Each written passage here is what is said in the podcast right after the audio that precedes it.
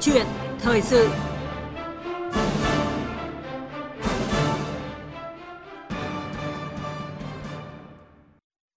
Thưa quý vị và các bạn, nâng cao quyền của phụ nữ trong đời sống chính trị xã hội là một cam kết chính trị của Đảng và Nhà nước Việt Nam với nhân dân và thế giới.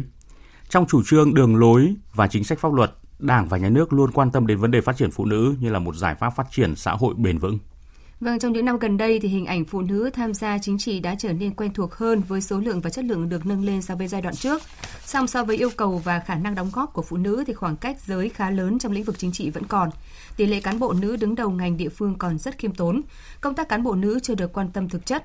Tại nhiều cơ quan đơn vị đã thực hiện quy hoạch nhưng chưa thực hiện đào tạo và bố trí cán bộ nữ. Thực tế đó đặt ra một câu hỏi là các chính sách pháp luật nhằm tạo điều kiện để phụ nữ tham gia hoạt động chính trị đã thực sự phù hợp hay chưa? Còn những lỗ hổng, những khoảng cách nào so với thực tiễn? Và đây là nội dung của câu chuyện thời sự ngày hôm nay. Khách mời của chương trình là ông Nguyễn Đức Hà, nguyên vụ trưởng vụ cơ sở Đảng, Ban tổ chức Trung ương. Quý vị và các bạn quan tâm chủ đề này xin gọi điện cho chúng tôi theo các số điện thoại quen thuộc là 0243 934 1040 và 0243 934 9483.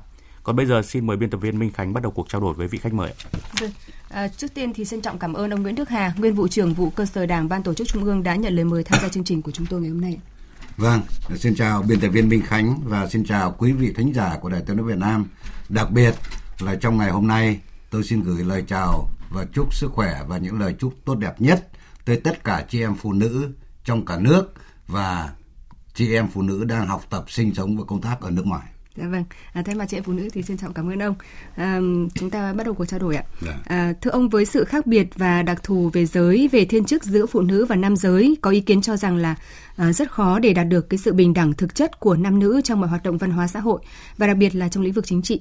À, ông có bình luận gì về ý kiến này ạ? À, trước hết thì chúng ta cũng cần phải thống nhất với nhau một vấn đề là thế này. Theo quy luật của tạo hóa đấy, thì là nam giới và nữ giới nó có những cái thiên chức riêng rất khác nhau. Cho nên là trong hoạt động của đời sống xã hội thì có những việc ấy, thì cả nam cũng làm được cả nữ cũng làm được. Nhưng mà cũng có những cái việc chỉ có nam làm được mà lại cũng có việc chỉ có nữ mới làm được. Thế còn trong những cái việc mà cả nam cả nữ đều làm được ấy thì cũng có cái việc này thì chị em phụ nữ làm tốt hơn. Tôi nói ví dụ những cái việc gì cần đến đến đến đến khéo sự khéo léo của bàn tay cần một cái sự rất là cần cù chịu khó thì lại là phụ nữ làm việc tốt hơn. Nhưng mà lại cũng có những cái việc mà chị, anh em nam giới nó lại làm việc tốt hơn. Chẳng hạn như vậy vì vậy cho nên chỗ này trước hết chúng ta phải thấy rằng là nếu nói về vấn đề bình đẳng giới mà là cứ đòi hỏi cái gì cũng cứ là 50 50 như nhau tất cả thì cũng cũng chưa chắc hẳn đã đúng cho nên vấn đề là chúng ta phải hiểu một vấn đề nó một cách tương đối thôi. Vì vậy trong lĩnh vực hoạt động của đời sống, đời sống xã hội, kể cả hoạt động chính trị cũng vậy thôi. Chúng ta cũng không nên tuyệt đối hóa tất cả các vấn đề à, là cứ là nam thế này, nữ thế này. Ví dụ chẳng hạn là bây giờ độ tuổi về hưu là tất cả nam nữ cùng như nhau, chưa hẳn đã là đã là phù hợp với cái cái thực tế cái cái cái cái, cái cuộc sống làm việc cũng như là cái sức khỏe của của nam và nữ. Đấy cho nên chúng ta cũng phải hiểu chỗ này để thấy rằng là là là nó phải tương đối thôi. Nhưng quan trọng nhất là tôi cho là gì? Quan trọng nhất đấy là chúng ta phải bố trí thế nào cho nó đúng người đúng việc. Cái việc này phụ nữ làm tốt thì nên để phụ nữ làm. Cái việc này nam giới làm tốt hơn thì để nam giới làm. Cái việc gì mà cả hai làm như nhau thì mới cần có cái sự nó tương quan cho nó phù hợp. Vâng. À, nói riêng trong cái lĩnh vực chính trị thì qua cái thực tiễn công tác cán bộ thời gian qua, ông có nhận định như thế nào về nhận thức của các cấp ủy đảng, tổ chức chính quyền trong việc là sử dụng hay là bổ nhiệm cán bộ nữ, cũng như là ừ, vai trò vị thế và sự đóng góp thực tế của cán bộ nữ trong bộ máy thưa ông ạ? Ờ, có thể nói rằng là trong những năm qua Đảng và Nhà nước ta đã quán triệt tư tưởng Hồ Chí Minh về vấn đề giải phóng phụ nữ và việc thực hiện bình đẳng giới. Bác Hồ trước đây có nói là nếu không giải phóng được phụ nữ thì chúng ta chỉ là gì? là xây dựng chủ nghĩa xã hội một nửa đấy mà. Ừ. Đây là quan điểm có rất là là là đúng đắn mà từ thời Bác Hồ rồi Đảng ta. Chính vì vậy nó có thể nói là gì? Trong cương lĩnh, trong các nghị quyết chỉ thị của Đảng trong hiến pháp pháp luật của nhà nước rồi nhiều các văn bản khác nữa đều thể hiện rất rõ là cái vai trò của phụ nữ trong các hoạt động của xã hội. Thế và ngay trong công tác cán bộ thì nó cũng được thể hiện rất rõ trong các chỉ thị, các nghị quyết, các quy định của Trung ương đều nhấn mạnh vấn đề này, yêu cầu vấn đề này phải tăng cường vai trò công tác cán bộ bộ nữ, phải có việc làm cụ thể trong công tác quy hoạch, đào tạo, bồi dưỡng, luân chuyển, rồi giao nhiệm vụ thử thách để mà từng bước là nâng cái tỷ lệ cán bộ nữ tham gia các hoạt động xã hội, đặc biệt là ngay trong lĩnh vực chính trị. Vì vậy tôi có thể nói một cái minh chứng, một cái kết quả uh, không thể phủ nhận được. Đó là kết quả đại hội đảng bộ các cấp vừa qua. Chỉ thị 35 của Bộ Chính trị yêu cầu là tất cả cấp ủy các cấp phải bảo đảm tỷ lệ cấp ủy viên là nữ không dưới 15%. Thế thì qua thực tế chúng ta thấy cấp ủy cơ sở đạt 21%, cấp ủy cấp huyện đạt 17%, cấp ủy cấp tỉnh đạt 16%. Như vậy ở cả ba cấp đều tăng hơn so với nhiệm kỳ trước 2% và đều cả ba cấp đều vượt yêu cầu nêu trong chỉ thị của Bộ Chính trị. Thì đây có thể nói đây là một cái kết quả là là rất là là là là là, là, là đáng phấn khởi. Vâng. Cũng có những tỉnh là trước đây là là trong ban thường vụ là không có nữ. Nhưng bây giờ là trong ban thường vụ có đến ba đồng chí nữ như là Bắc Ninh cả đồng chí bí thư cũng là nữ đồng chí chủ tịch cũng là nữ trong thường trực hai đồng chí nữ trong thường vụ có ba đồng chí nữ đấy thì đấy rồi thì là lần đầu tiên nước ta có chủ tịch quốc hội là nữ lần đầu tiên nước ta có thống đốc ngân hàng là nữ đấy có thể nói là đây là cả một quá trình và đảng ta đã thể hiện cũng đã khá rõ những vấn đề trong các quan điểm đường lối của đảng cũng như trong thực tiễn vâng à, rõ ràng là các cái vị trí quản lý lãnh đạo ờ, à, cũng trong thời gian qua thì tại các địa phương cũng đã được tăng cường với sự tham gia của phụ nữ để từng bước giảm dần cái khoảng cách giới trong lĩnh vực chính trị đúng không ạ? Vâng. vâng. Và trước khi tiếp tục cuộc trao đổi thì xin mời ông cùng quý vị thính giả nghe tổng hợp của chúng tôi ạ.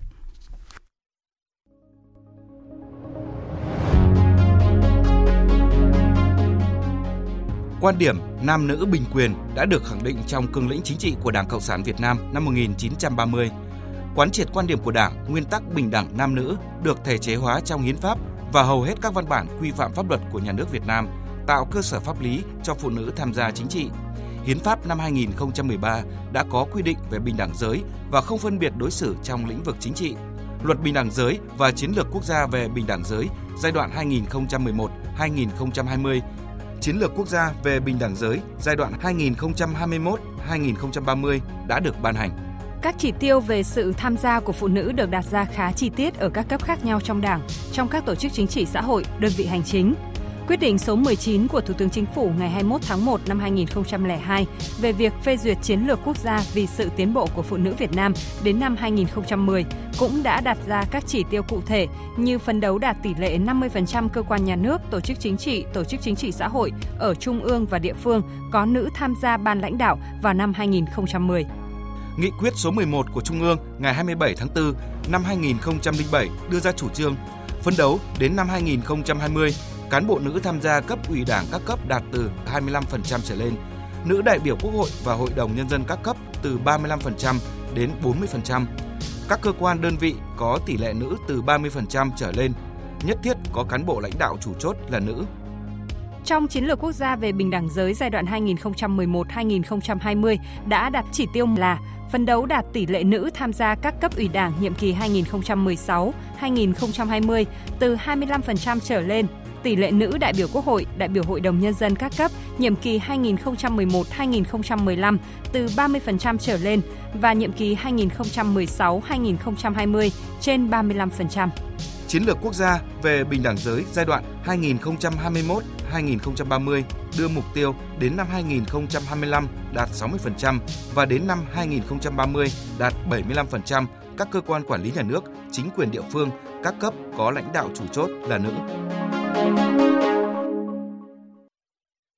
Vâng, thưa ông Nguyễn Đức Hà, qua phần tổng hợp vừa rồi cho thấy là các văn bản đều ờ, đưa ra mục tiêu và chỉ tiêu cụ thể về ờ, tỷ lệ tham gia của phụ nữ vào các ờ, vị trí quản lý, lãnh đạo, tham gia vào hoạt động chính trị. Nhưng giữa mục tiêu và chỉ tiêu này so với thực tiễn thì rõ ràng là còn khoảng cách và việc rút ngắn khoảng cách này khoảng cách này trong thực tế vẫn còn chậm. Ông có thể lý giải về cái tình trạng này ạ? À, đúng là qua tổng hợp tình hình mà các bạn vừa nghe đấy thì chúng ta cũng thấy rất rõ một vấn đề là gì là trong các văn bản có tính pháp lý cao nhất của Đảng cũng như của nhà nước ta. Đó là cương lĩnh của Đảng, đó là hiến pháp của nhà nước, đó là các luật mà Quốc hội thông qua, rồi các chiến lược về bình đẳng giới rồi chiến lược về sự tiến bộ của phụ nữ vân vân rồi các nghị quyết của trung ương của bộ chính trị thì có thể nói là trong các văn bản của đảng và nhà nước thì thể hiện rất rõ và đề ra những cái mục tiêu rất cụ thể để mà tăng cường công tác cán bộ nữ tăng cường lực lượng cán bộ nữ tham gia vào hoạt động chính trị vâng. và điều đó thì cũng phải nói rằng là những năm gần đây chúng ta cũng đạt được những kết quả rất quan trọng chứ không phải là không không không ấy. Tôi nói ví dụ bây giờ đại biểu Quốc hội khóa 14 này là gần 27% đại biểu là nữ. Tuy là chưa đáp ứng được cái mục tiêu đề ra, nhưng mà chúng ta cũng phải thấy là là là chúng ta như vậy xếp thứ 39 trên 189 nước trên thế giới. Và chúng ta xếp thứ hai khu vực châu Á Thái Bình Dương và là xếp thứ sáu của châu Á. Thế như vậy đúng ra là chúng ta so với mục tiêu đặt ra thì cũng vẫn còn chưa đạt được. Nhưng mà rõ ràng nhìn ra bên ngoài thì chúng ta cũng hơn nhiều nước hơn nhiều nơi chứ không phải là chúng ta không không, không còn thấp kém gì. Đấy thế là một. Cái thứ hai là cấp ủy viên là nữ rồi cán bộ tham gia lãnh đạo nhà nước quốc hội có thể nói là cũng đã tăng lên rất nhiều tuy nhiên chúng ta cũng phải nghiêm túc thấy rằng là gì giữa cái mục tiêu đề ra và thực tiễn đạt được ở một số lĩnh vực thì vẫn còn khoảng cách, vẫn còn khiêm tốn mà chúng ta còn phải phân đấu rất nhiều. Thế còn tại sao nó lại như vậy? Tại sao nó vẫn còn có khoảng cách giữa mục tiêu đặt ra và thực tiễn? Thì nó cũng phụ thuộc vào nhiều yếu tố cả khách quan và chủ quan. Nhưng theo tôi có thể nó do mấy cái lý do thế này. Thứ nhất ý là có thể nói rằng là vẫn còn một số cấp ủy tổ chức đảng, chính quyền các cấp, và nhất là người đứng đầu, chưa thật sự quán triệt sâu sắc, toàn diện, đầy đủ những cái quan điểm chủ trương của đảng về vấn đề này rồi cũng chưa thấy rõ hết cái vai trò to lớn của phụ nữ trong các hoạt động của đời sống xã hội. Chính vì vậy, cho nên là chưa tập trung chỉ đạo, chưa quyết liệt trong vấn đề này.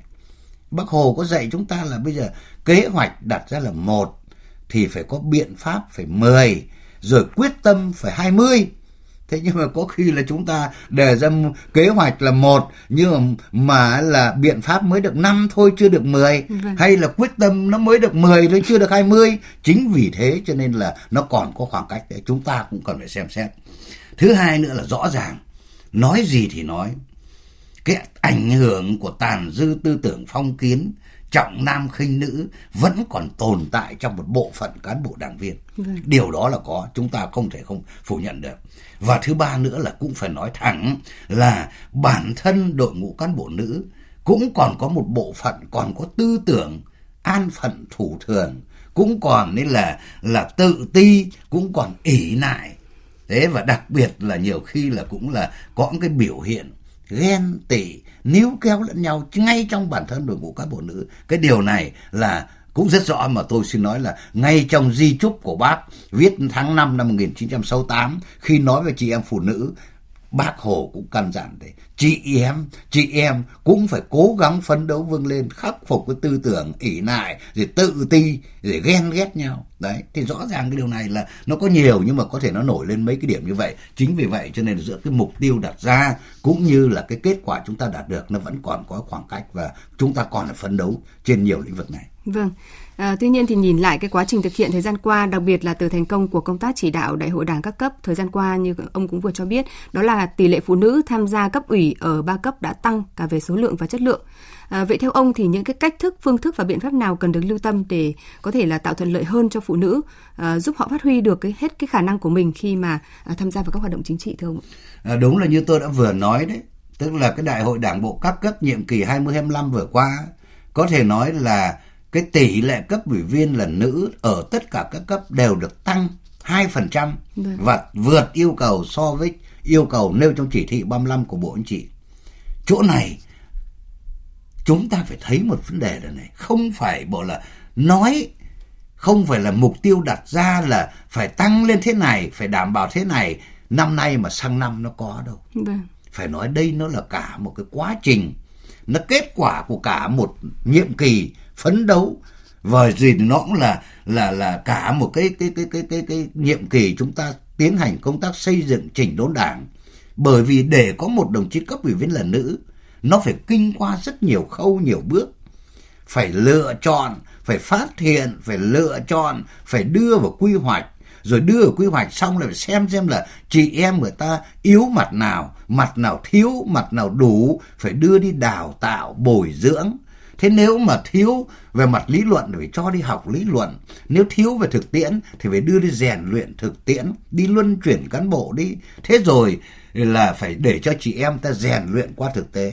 Thế rồi để cho chị em trưởng thành từng bước lên cho nó chắc chắn ấy, thì phải phân công, phải giao việc từ việc thấp đến việc cao để rèn luyện. Đấy chứ nếu mà anh đưa vào quy hoạch nhưng mà anh lại không đào tạo luân chuyển bồi dưỡng các thứ này khác thì có khi là rồi nếu mà anh có đưa vào đưa ra đại hội đại hội người ta không bầu vì anh vẫn còn thiếu mặt nọ mặt kia. Ừ. thế chính vì vậy cho nên đó là là là là là cần phải rất nhiều cái biện pháp. Nhưng mà đặc biệt tôi có thể nói rằng là trong cái nhiệm kỳ đại hội 12 vừa rồi nhiệm kỳ khóa 12 vừa rồi ban chấp hành trung ương bộ chính trị 30 thư có rất nhiều chủ trương giải pháp cụ thể đấy và chỉ đạo một cách quyết liệt đấy chứ không phải bây giờ là là cái yêu cầu chỉ nêu trong chỉ thị đâu. Bây giờ yêu cầu rõ ràng là bộ chính trị yêu cầu là gì? Nếu cái cấp ủy nào chuẩn bị quy hoạch chưa đầy đủ và chưa đảm bảo cơ cấu, chưa duyệt, anh tìm thì anh chọn để anh làm lại đi. Nếu anh chuẩn bị nhân sự mà chưa bảo đảm cơ cấu tỷ lệ cán bộ nữ, thế thì một là anh phải chọn tiếp thì tôi chưa duyệt. Hai, nếu mà ở tại chỗ chưa có người, thì tôi có thể điều người ở nơi khác về. Thứ ba, nếu ở nơi đó chưa chuẩn bị được, thì bây giờ anh phải bầu thiếu số lượng đi. Để sau đó khi anh bồi dưỡng, anh đào tạo được, thì lúc đó bổ sung sau. Đấy, tức là đây là những cái biện pháp rất mạnh mẽ. Hay là một bộ, một ngành nào đó, cần đề bạt một đồng chí lãnh đạo, yêu cầu là cần phải có đồng chí nữ. Nếu anh chưa chuẩn bị được nữ, thôi, chưa bạn đề bạt ai cả lúc nào anh chuẩn bị được nữ thì lúc đó hãy báo cáo bộ anh chị 34 tôi cho đây là những cái biện pháp rất quyết liệt và mạnh mẽ đấy chứ dạ vâng. chính vì thế cho nên là là cái nhiệm kỳ vừa qua là là cái tỷ lệ cán bộ nữ cấp ủy viên là nữ nó tăng lên là tăng lên như thế và cũng là một cả một quá trình chúng ta đào tạo bồi dưỡng rồi từ lý luận từ nhiệm vụ đề ra đến cả những cái biện pháp cụ thể nữa thì tôi cho thế mới đạt được. Vâng. À, công tác nhân sự đại biểu nữ để bầu cử vào Quốc hội, Hội đồng nhân dân các cấp thì thường phải gánh cơ cấu kép đại diện theo các cái tiêu chí như là về dân tộc thiểu số rồi là người trẻ tuổi, người ngoài đảng tự ứng cử, vân vân. À, nên ảnh hưởng đến cái chất lượng và khả năng trúng cử của nữ đại biểu dân cử. Và thực tế này thì đòi hỏi trong công tác hiệp thương giới thiệu lựa chọn và bầu cử thì à, theo ông cần phải lưu tâm điều gì để tỷ lệ nữ đại biểu uh, tham gia vào Quốc hội có thể đạt được khoảng 35% và tham gia vào Hội đồng Nhân dân là 30%. À, thưa ông ạ. À, xung quanh cái câu chuyện về uh, cơ cấu kép ấy mà thì chúng ta phải thấy một vấn đề là thế này. Quốc hội, Hội đồng Nhân dân các cấp là cơ quan dân cử. Đấy. Người dân bầu ra quốc hội, người dân bầu ra đại biểu của mình là đại biểu Hội đồng Nhân dân như vậy một vấn đề là chúng ta phải thấy là quốc hội nó là cơ quan do nhân dân bầu ra. Quốc hội là cơ quan quyền lực nhà nước cao nhất và quốc hội đại biểu quốc hội thì lại phải đại diện cho tất cả các vùng miền, các dân tộc, các tôn giáo, các tầng lớp nhân dân. Vâng Thế mà trong khi đó thì số lượng đại biểu thì quốc hội nó có hạn thôi. Quốc hội bây giờ chúng ta cũng quyết định chỉ có 500 đại biểu thôi. Okay. Vâng. Còn hội đồng nhân dân ờ, ở các cấp thì tùy theo cái dân cư, tùy theo cái ấy mà để mà quy định cái mức cho nó cụ thể. Thế như vậy là gì? Số lượng đại biểu quốc hội và hội đồng nhân các cấp là có hạn, là được ấn định. Thế nhưng bây giờ là gì? Lại cái đại biểu quốc hội này lại phải đại diện rất nhiều cơ cấu, rất nhiều thành phần. Cho nên tôi cho là cái việc mà một đại biểu có thể là là nó nó đại diện cho nhiều cơ cấu là cái điều rất bình thường.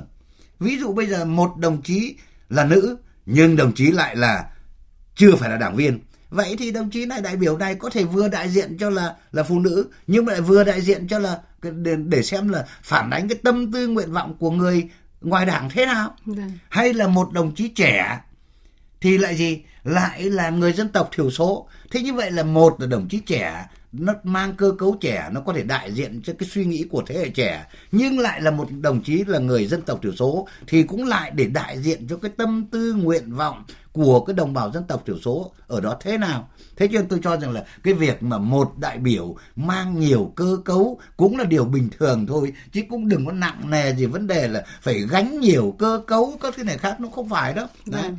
quan trọng nhất tôi cho là gì chọn cho đúng cho đảm bảo tiêu chuẩn thôi anh là nữ cũng phải tiêu biểu vào nữ. Nhưng mà anh là là là là người dân tộc thì cũng phải đại diện cho cái người dân tộc đó. Hay là anh là người ngoài đảng thì anh phải dám nói lên những cái tâm tư cái suy nghĩ của người ngoài đảng phải lắng nghe và phản ánh được với đảng những cái tâm tư nguyện vọng của mình. Chẳng hạn như vậy thì tôi tôi cho là cuối cùng quan trọng nhất vẫn là là là là là là tiêu chuẩn và chất lượng thôi. Vâng. chứ còn thì cái cơ cấu là đều bình thường Vâng ạ.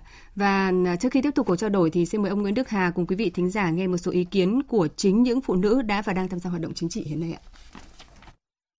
Từ khi mà có cái à, luật bình đẳng giới cũng dần dần có những cái sự thay đổi trong cái nhận thức. So với trước đây, phụ nữ đã có cái điều kiện, cơ hội để khẳng định mình hơn Tuy nhiên thì cái sự tham gia của phụ nữ để đảm bảo cái sự bình đẳng rồi vì tiến bộ của phụ nữ được như thế nào thì lại nằm trong cái sự quyết định của cái người mà đứng đầu của một số tỉnh. Trước tiên là người phụ nữ phải có đảm bảo cái tiêu chuẩn về trình độ, năng lực, à, kiến thức chuyên môn nghiệp vụ cần thiết. Cái thứ hai nữa là sắp xếp công việc như thế nào để làm sao mình đảm đương được tốt cái nhiệm vụ chức trách được giao cần phải có những cái biện pháp để làm sao giúp cho phụ nữ có thể có được đầy đủ những cái phẩm chất, đầy đủ những cái năng lực, đầy đủ những bằng cấp uh, như một người nam giới. Ví dụ như phải tạo điều kiện cho nữ nâng cao về trình độ chuyên môn hoặc có những cái ưu tiên ưu đãi gì trong cả cái quá trình người ta hoạt động và vì vậy là cần phải có những cái chỉ tiêu tiêu chí định lượng cụ thể là ví dụ như bây giờ trong cơ quan tỷ lệ nữ tham gia vào ban lãnh đạo là phải bao nhiêu Vâng, à, ông Nguyễn Đức Hà có bình luận gì sau khi nghe những cái ý kiến vừa rồi thưa ông ạ? À, đúng là để à, tăng cường cái số lượng cán bộ nữ rồi để nâng cao chất lượng của đội cán bộ nữ tham gia hoạt động chính trị thì đúng là ngoài cái sự nỗ lực phấn đấu của chị em phụ nữ thì đúng là cần rất cần cái sự quan tâm của cấp ủy của chính quyền của mặt trận để các đoàn thể để để mà cùng tham gia vào đào tạo bồi dưỡng giúp đỡ tạo điều kiện cho chị em phấn đấu vươn lên và thực tiễn chúng ta cũng phải thấy rằng là gì cái vai trò của người đứng đầu là cực kỳ quan trọng yeah. Vâng. tại sao thực tế nó cho thấy một vấn đề là gì ở những nơi nào mà cấp ủy chính quyền quan tâm ở nơi nào mà lại có các đồng chí lãnh đạo chủ chốt thực lại là là lãnh đạo nữ thì có thể nói là cái công tác cán bộ nữ ở đó khá tốt hơn đội ngũ cán bộ nữ trong quy hoạch dồi dào hơn yeah. Vâng. nó không phân biệt đấy cả ví dụ như hà nội đây chẳng hạn và là hai đồng chí phó bí thư là nữ, là công tác các bộ nữ khác hẳn. Thành phố hồ chí minh cũng vậy. Hay là tuyên quang, hay là yên bái, đồng chí bí thư tỉnh ủy là nữ, rõ ràng là khá hơn. Bắc ninh bí thư tỉnh ủy cũng là nữ, nó có khá hơn. Thì chúng ta phải thấy cái điều đó là cái sự quan tâm của tập thể cũng như đặc biệt là người đứng đầu. Vâng. Vậy thì theo ông từ các cái thực tế vừa rồi thì các cái quy định về quản lý cũng như là sử dụng bồi dưỡng đào tạo bổ nhiệm cán bộ nữ cần phải thay đổi hoàn thiện như thế nào để chúng ta có thể đạt được các mục tiêu đặt ra? Ờ, đúng là trước đây thì trong các quy định của Đảng, nhà nước về một số vấn đề thì nó cũng còn có cái bất cập thật, nó cũng có cái bất hợp lý thật. Ví dụ tuổi nghỉ hưu, ví dụ như là tuổi đề bạt, tuổi đưa vào quy hoạch, tuổi đưa vào đào tạo vân vân, nó có thế nhưng mà cũng phải thấy rằng là gì? Sau khi tổng kết thực tiễn rồi để phù hợp với tình mới thì rõ ràng trong các quy định của đảng và nhà nước đã có cái điều chỉnh thích hợp từng bước điều chỉnh và tôi cho là rất đúng. Đấy. ví dụ bây giờ là đã đã đã đã được thông qua là, là, là bây giờ nam là mỗi một tháng là mỗi một năm là tăng 3 tháng để làm sao đảm bảo được 62 tuổi mới nghỉ hưu. Thì phụ nữ thì là mỗi năm tăng 4 tháng để trong một cái lộ trình nào đó thì đến tuổi nghỉ hưu là 60 Đấy. Thế như vậy là tôi cho thế là phù hợp. Chứ còn biện nếu nam 62 mà cũng lại nữ 62 tôi lại cho là không phù hợp. Đấy, ừ. cái điều chỉnh như thế. Hay là cái quy định tuổi đi học hay là tuổi quy hoạch từng bước thì chúng ta dần dần chúng ta điều chỉnh để cho nó phù hợp hơn. Để có như vậy thì thì thì tôi tin rằng là là là nó sẽ đảm bảo một cái sự công bằng cũng như là thực hiện được một cái cái cái cái cái sự nghiệp là giải phóng phụ nữ cũng như là bình đẳng giới cũng như là tăng cường cái đội ngũ cán bộ nữ trong hoạt động chính trị thì tôi cho là từng bước chúng ta sẽ sẽ sẽ sẽ làm được cái điều đó. Vâng, à, vâng xin trân trọng cảm ơn ông Nguyễn Đức Hà, nguyên vụ trưởng vụ cơ sở Đảng Ban tổ chức Trung ương à, đã tham gia câu chuyện thời sự của chúng tôi ngày hôm nay ạ.